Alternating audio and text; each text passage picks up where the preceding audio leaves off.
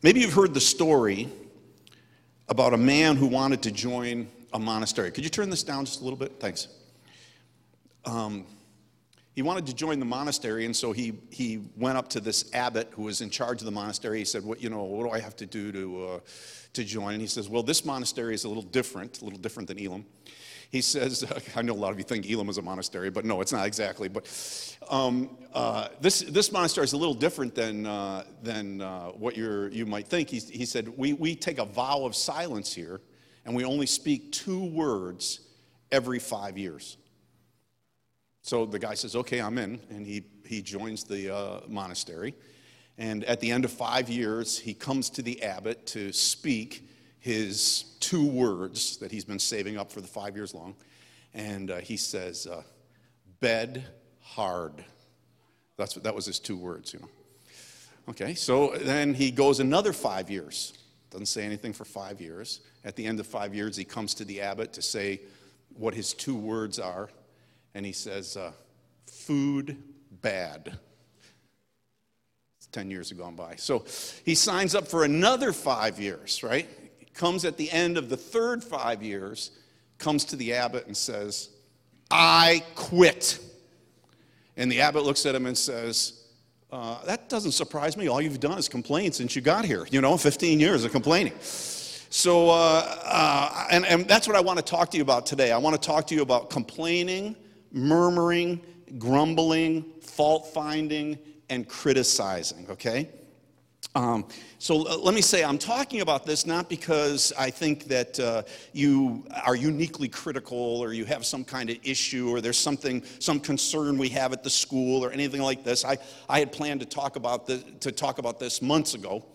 But I wanted to talk with you on this, this subject and to help us, you know, discern the difference, you know, there's a difference between, there are people who are what I would call analytical people that they look at things and they're able to see problems and, and, and help you. As a matter of fact, I love, I surround myself with analytical people many times uh, as a leader because I need their ability that they have to be able to do that kind of thing. But there's a difference between being analytical and being a critical, complaining person. Uh, this isn't in your notes, but one of the one of, one of the ways you can tell the difference between a critical complaining person and, an, and a, just an analytical person is a critical complaining person will talk to the will, will, will talk not to the right person. What i'm saying is they'll complain about what's happening complain about the problem but they never complain to the person who actually has the power to change the situation right how many of you know if you complain to your roommate about something, maybe they might not be the person that's going to have the power to change the situation, right? So, uh, the difference between an analytical person, an analytical person will see a problem and they'll go to a person who has the ability to change the situation and share that with them, right? Another thing you can see that's a little different is a, an analytical person can share their thought and not feel rejected if people don't act on their thought. They can say, they can say, hey, look, this is, uh, I see a problem here, you know, and share it. And then they leave it in the hands of the leader. But a critical complaining person, if you don't take what they say seriously, they feel rejected by, by, by that in, in that situation. And then also another way you can tell the difference between an, an analytical person and a critical complaining person is, the, is their willingness, the, the analytical person is willing to be an answer to the problem. Hey, look, I noticed that there's some trash around the campus. I'm thinking that if, uh, if we can get a few people together, we can go around, pick that up, make things better. Uh, and I'm willing to be one of the people to do that. That's an analytical person, right? Critical complaining person never thinks about them being the solution to the problem. They just grumble and complain about it in that kind of way. Um, uh, in your notes, it says this complaining is like whistling for the devil. Complaining is like whistling for the devil. Here, devil, devil, devil, devil. Come on, baby. Here, devil, devil, devil, devil. Come on, come on up here. Come on in. That, that's what complaining is like. I, I, what am I talking about? I'm talking about the person who has become spiritually frozen because their growth has been paralyzed by the habit of fault finding, grumbling, and complaining. When you complain, you issue an invitation to the devil. Here, devil, devil, devil, devil, come on. To come and magnify all your expectations and disappointments. In your notes, there's a quote from Mark Twain. It's a good one. He says, Don't complain and talk about all your problems. 80% of the people don't care. The other 20% will think you deserve them. Okay, I think that's a good, uh, a good statement there. The title of this message is Complain and Remain, Praise and Be Raised. I want everybody to say that with me. Complain and remain, praise and be raised. When you complain, in your notes it says this when we complain about our current situation, we remain in it. When we praise God in the midst of difficulty, He raises us out of it. Say it with me again. Complain and remain, praise and be raised. Okay? So let's look in your notes here the, at the cycle of complaining, what the cycle of complaining looks like. It starts out, step number one, cycle of complaining. Step number one, it starts out with a problem. Here we see in John 16, it says, These things I have spoken, these are from Jesus' Jesus' words. These things I have spoken to you, so that in me you may have peace. In the world you have tribulation, but take courage. I have overcome the world. He says, Look, in the world you have problems, you have tribulation, you have difficulties. And there's, you know, everybody has problems, and there's no escaping that in this life. And uh, there can be a kind of a lie that people believe, a spiritual, kind of a spiritual lie. And the lie goes like this The more close I am to God, the less problems I will have. That is, if I really buckle down, I read the word, I spend time in prayer, I seek the Lord, if I'm really close to God, then there will not be problems in my life. And so when they experience a problem, they think that I must not be very close to God this difficulty has come on me. That shows that I must not really be a person who is very close to God. That, and then condemnation can come into people's minds and all kinds of things like this. Listen to me. Everybody has problems. You know, it says, it says Jesus learned obedience through the things that he suffered, right? Everybody goes through difficulties. Jesus was as close as you get, you can get, and he had all kinds of problems, all kinds of circumstances and difficulties and things that were coming against him in, in situations that we were. So, so you got to just dismiss this lie that my spiritual, spirituality would mean, if I'm a highly spiritual person, would mean that I don't have problems, okay? It just does not work that way. Jesus says it. He says, In the world you have tribulation. That's the way it is.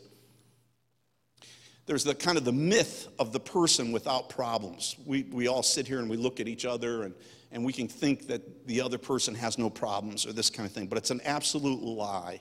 Um, uh, when you see a person who has no problems, I'll give you three possibilities that are involved. One is the person is so super spiritual that they will not admit their problems. That is, they've bought into a kind of thinking that says, um, I should not even say that a problem exists. I, I, should not even talk, I should not even confess that a problem exists, right? And so they say, so you, so you, you know, so they're there and their nose is dripping and their eyes are dripping and they're, and, and you say, wow, you, you're coughing, you know, you have a cold? No, no, I don't. I don't have a cold. I'm believing God. It's not there, right?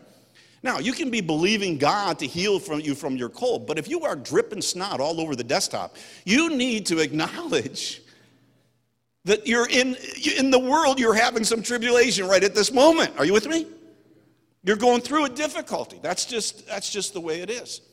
Uh, sometimes you can deal with a liar, okay? Because a lot of times, for example, a, a, a salesman without integrity will tell you there's no problem. As a matter of fact, when you work with salesmen, that's the that phrase is you'll hear that over and over again. You'll say, "Well, what about the blah blah blah?" And they'll go, "No problem, no problem. We can take care of that. We'll do blah blah blah blah." What about this? No problem. You know, da, da, da, da. you know, always no problem, right? And uh, if the person lacks integrity, then they can use that to try. They're trying to sell you something, and they're trying to create this impression. Oh yeah, you drink this solution, you do this thing, and all your problems will go away. You know, but Jesus doesn't do that. Jesus says, "In the world, you're going to have." Tribulation. And then the other kind of person that thinks maybe they can live a life with no problems is a person who hasn't lived very long. That is, if you haven't been around the block very much, then you might think that you're going to get away without any problems. There just is no life like that. Okay, step two. So we're looking at the cycle of complaining. So it starts out with a problem, and step two, it comes a choice. That's the blank there. Choice the choice to complain or express gratitude or praise, okay? So I face a problem and then I have a choice. And now in this pattern we're looking at, we're assuming that the choice is to complain you know, complain and remain, or praise and be what? Raised. Complain and remain, or praise and be raised. Problems are like a blender, okay? The blender works no matter what you put in it. If you put in ice cream and milk, you get a milkshake, okay? If you put in dirt and water, you get mud. It's your choice. All of us are going to have the problems. But what are we going to add to, that, to, to the blender? What are we putting in to the blender? We're all going to face problems, right?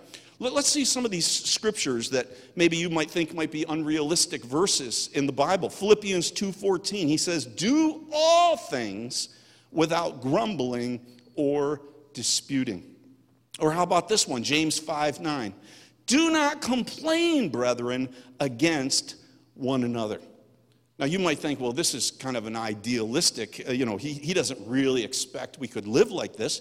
But I want to challenge you and I want to say, say to you, why would God tell us to live like this if, he, if it weren't possible?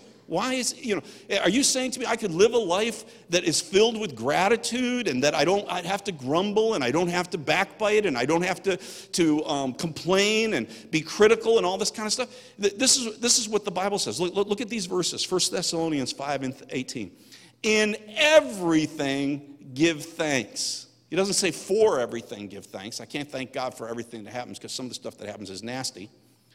But he says, in everything, give thanks, for this is God's will for you in Christ Jesus.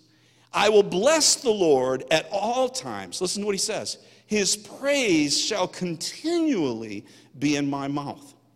How about this one in Proverbs? This is a great one. I love this verse. Uh, should, some of you need to put this one right up someplace in your, in your room. This is what it says He who guards his mouth and his tongue guards his soul from troubles. He who guards his mouth and his tongue guards his soul from troubles.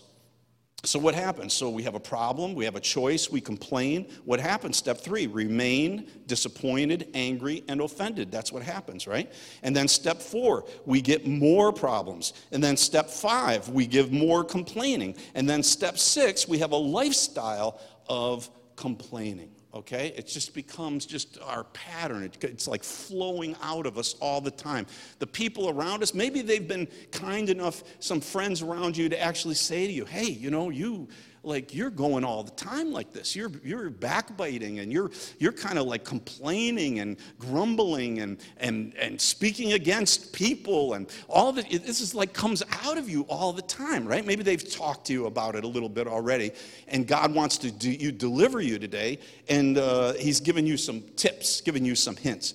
Okay, so here's some insights on complaining from the Scripture. Okay, all complaining is against God. God is the blank there. All complaining is against God. Exodus 6 2 says, they complained about Moses and Aaron, right? So you would think, well, they're complaining about Moses and Aaron. But then you look a little bit later in 16:7, and this is what it, what uh, what they say. He says, "In the morning you will see the glory of the Lord, because He has heard your complaints, which are against Him, not against us." He says, You're complaining against Moses and Aaron. You're complaining against me as the leader. He says, But your complaint, he says, is not against us, it's against him. What have we done that you should complain about us? When you complain about your circumstances, what you're really saying is that God isn't doing his job. That if you were in charge, you could do better, right? And so it just goes on all the time. The weather is too hot, the weather is too cold, you know. The, you got aches and pains you're talking about. Your, your boss, you know, you have to work for, you're not appreciated enough, or they micromanage everything. And your teacher is too picky and too picayune, and I wish they were this way. And your roommate, man, my roommate's driving me nuts. They're this way and, and this way. And my parents, oh, I can't stop. It's just my parents, you know, they they do this and that, and why don't they understand what's going on? And it's just like this thing that's happening all the time. God takes complaining personally in your notes. God takes complaining personally. Numbers 11:1. 1. Listen to what it says. Now the people became like those who complain of adversity in the hearing of the Lord. And when the Lord heard it, his, his anger was kindled and the fire of the Lord burned among them and consumed some of the outskirts of the camp. It hurts God when you complain. He feels anger, the Bible says. Every parent has known the sting of ungrateful children, but it's nothing like the way we complain against God. I'm telling you, I've worked with leaders, Christian leaders, many situations. They're they're in situations with complainers. You know, I've heard, you know, the leader look at me and go, you know, are they ever satisfied? Are they ever satisfied? I'm tried this, I tried it. Do I ever, am I ever going to be good enough for them? But that trap, that bondage of complaining has taken root into the hearts of their followers and they and they they just can't break them loose and they and it, it, it just becomes a devastating becomes a devastating thing. In your notes number two complaining grieves the holy spirit. Complaining grieves the holy spirit. Look, look what it says here. Let no unwholesome word proceed from your, your mouth but only such a word as is good for edification according to the need of the moment, so that it will give grace to, to those who hear. Do not grieve the Holy Spirit of God, by whom you were sealed for the day of redemption. We can never know the deep presence of God or anointing of the Holy Spirit when our mouths are constantly complaining. It quenches the Spirit, it grieves the Holy Spirit. You know, I think it's interesting that the Spirit uh, represented in Scripture, we, we, we, it talks about the picture of a dove, a dove coming down.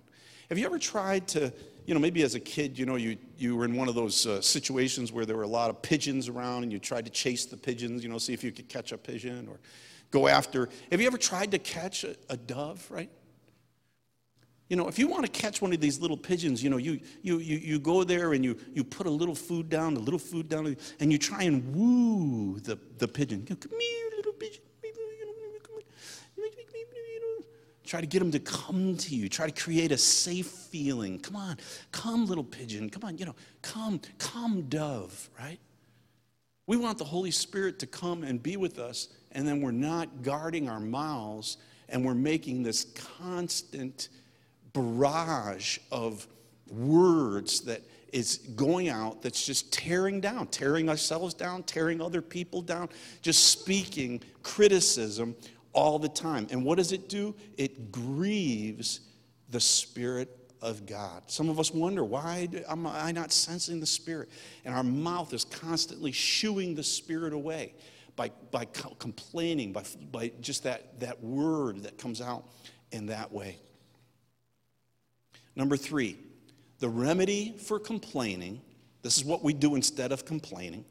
The remedy for complaining is praise and gratitude. Gratitude is your blank there.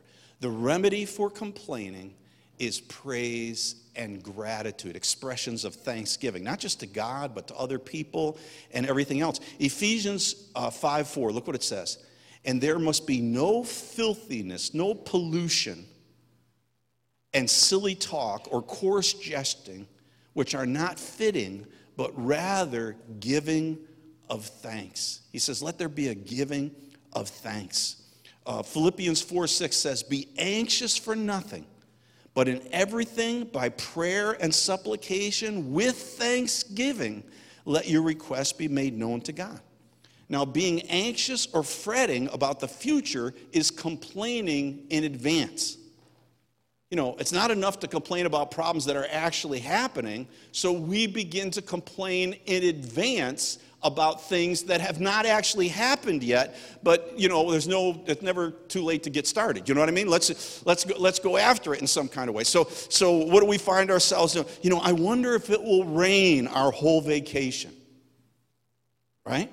Um, I, I wonder if we'll pay $10 a gallon for gas I wonder if that test, you know, that test that Barry Qualick, I wonder if that's going to be fair, you know. You've never even taken a Barry Qualick test yet, and you already are wondering, you know. I wonder if it's going to be fair. I wonder if the people who promised me they would help financially for school will come through for me. Everybody's come through so far, but that doesn't mean you can't start wondering about it now, right? Get a little anxious. Get the pump prime so you can complain when something goes wrong, right? Are you with me, guys? Are you uncomfortable? Thankfulness is a choice.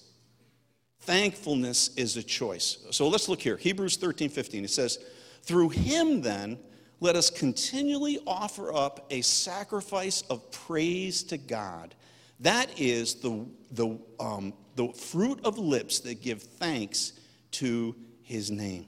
Let's continually offer up a sacrifice of praise. In your notes, it says, a sacrifice of thanksgivings means that I offer my thanksgiving as an act of obedience, right? Sacrificing is something I don't want to do, right? So, you know, nobody sacrifices, nobody says, well, I sacrificed and ate ice cream. You know, no, that's not it. You, you, when you sacrifice, you say, I'm going to do something that I don't really want to do, but I'm going to do it because it's right. I'm going to give a sacrifice of praise, right? Um, some people think, you know, if I praise the Lord and, I, and things, everything is not going good, it means I'm a hypocrite. If I, if I, you know, if I, here I am and they're telling me, okay, let's praise the Lord. How can I praise the Lord? I got this problem and that problem and this kind of thing that's going wrong in my life. How can I praise the Lord? I can't praise the Lord. How am I going to, how, how am I going to do that? And, and they think if I did praise the Lord, it would actually be hypocrisy because I don't feel like praising the Lord. So that would be hypocritical if I do that. But the truth is, you have every situation you face you have a choice. And the choice is to offer a sacrifice. I mean, sometimes you're in situations where it's easy to praise God and thank God, and good things are happening, and you know, it's awesome.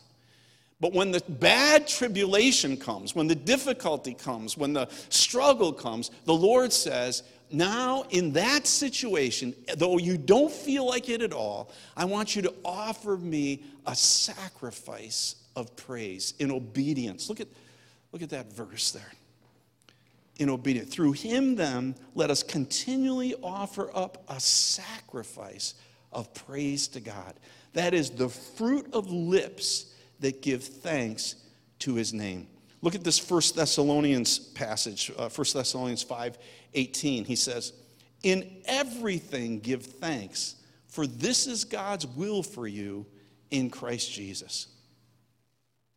God doesn't ask us to give thanks for everything, but He says, in everything, give thanks. You will face this choice over and over and over again in every aspect of your life. You, you know, you have a you have a choice. Now, am I saying to you, and you need to be careful that you're not hearing this, am I saying to you, are there not situations that need to be improved or rectified? Or, absolutely. When you see a situation when something is not right, something's not happening in a right way, it doesn't mean you just walk around and go, "Oh, well, just praise God, hallelujah." You know, I know, you know, that's that's nasty.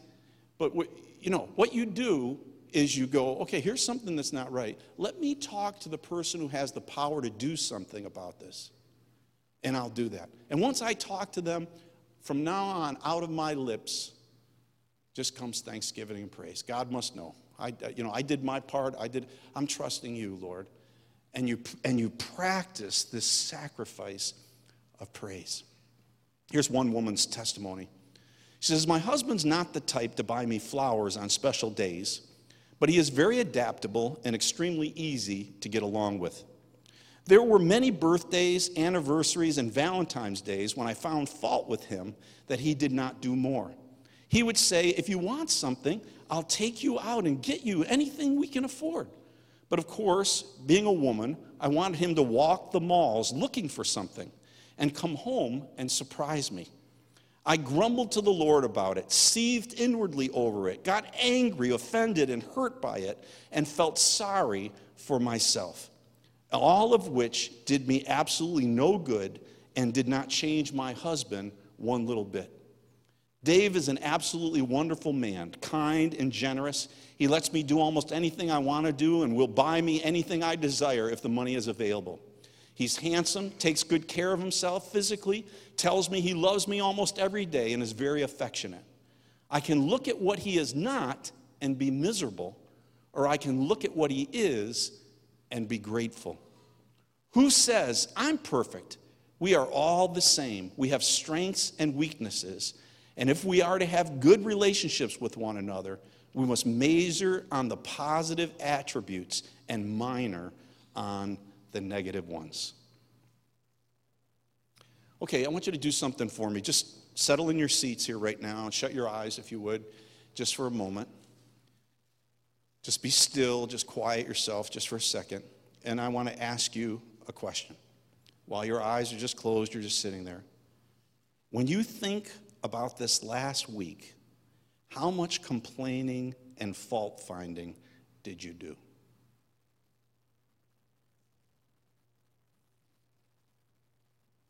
The traffic, the checkout line, your work study, your SOS, the gas prices.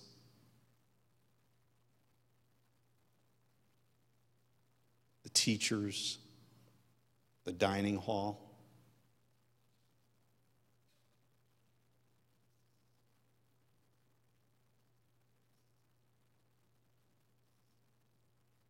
If you're not sure you complain very much, you can always ask your roommate.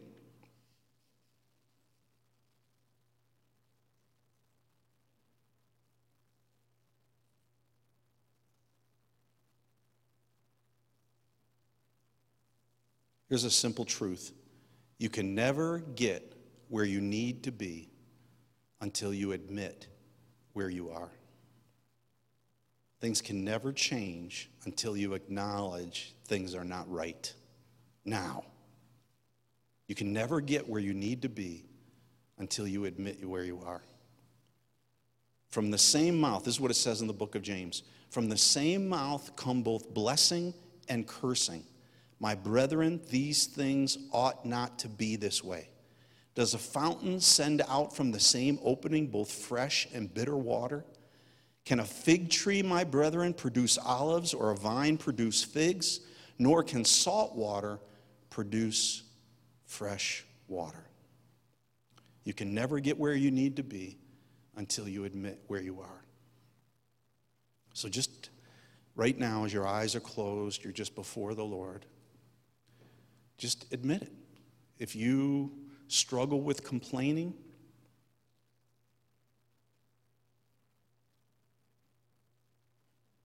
grumbling,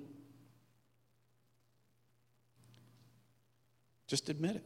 Just, just tell them, say, Lord, this is just a real basic area.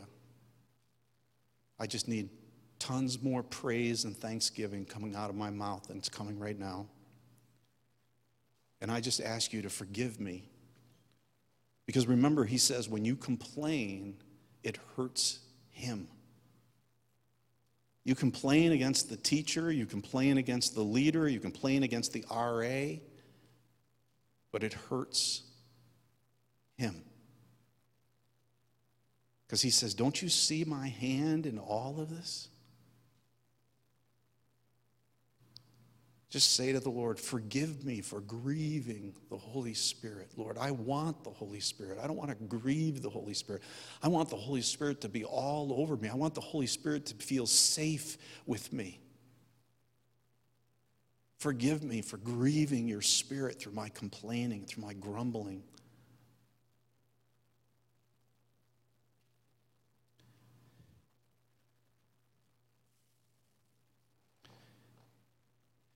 Now ask the Lord, because you can't do this yourself. Just say, Lord, fill my mouth with good things. Fill my mouth with good things. Fill my mouth. Just tell him. Say it, just say it right to him. Fill my mouth with good things. Fill my mouth with good things, Lord. I, I, I want to offer the sacrifice of praise to you. I want to offer the sacrifice of things, even when things aren't going good.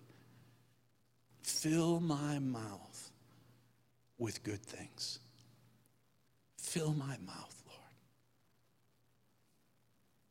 Help me to grow in this area. Do what I can't do for myself. Lord, if I could have straightened this out, I would have, I would have straightened it out, but I can't do it myself. I need your power. I need your grace. I need you to do it inside of me. Lord, hear the sincere cry of my heart and respond to that, not to all of my foolish words that have been spoken. Forgive me, Lord. Change me. Fill my mouth with good things. Thank you, Lord. I believe you can do it, Lord. I believe you can change me right at the root, Lord. I believe your spirit can do it, Lord. Thank you, Lord. My eyes are on you. My trust is in you. My confidence is in you. My hope is in you. You're my everything, Lord. You're my everything. Hallelujah. Let's just express our thanks to the Lord. Just applaud your hands. Just say thank you to Him. Just thank you. Thank you, Lord. Thank you, Lord. Thank you for working in my life. Thank you for changing me. Thank you for making me the person you want me to be. Thank you, Lord. Thank you, Lord.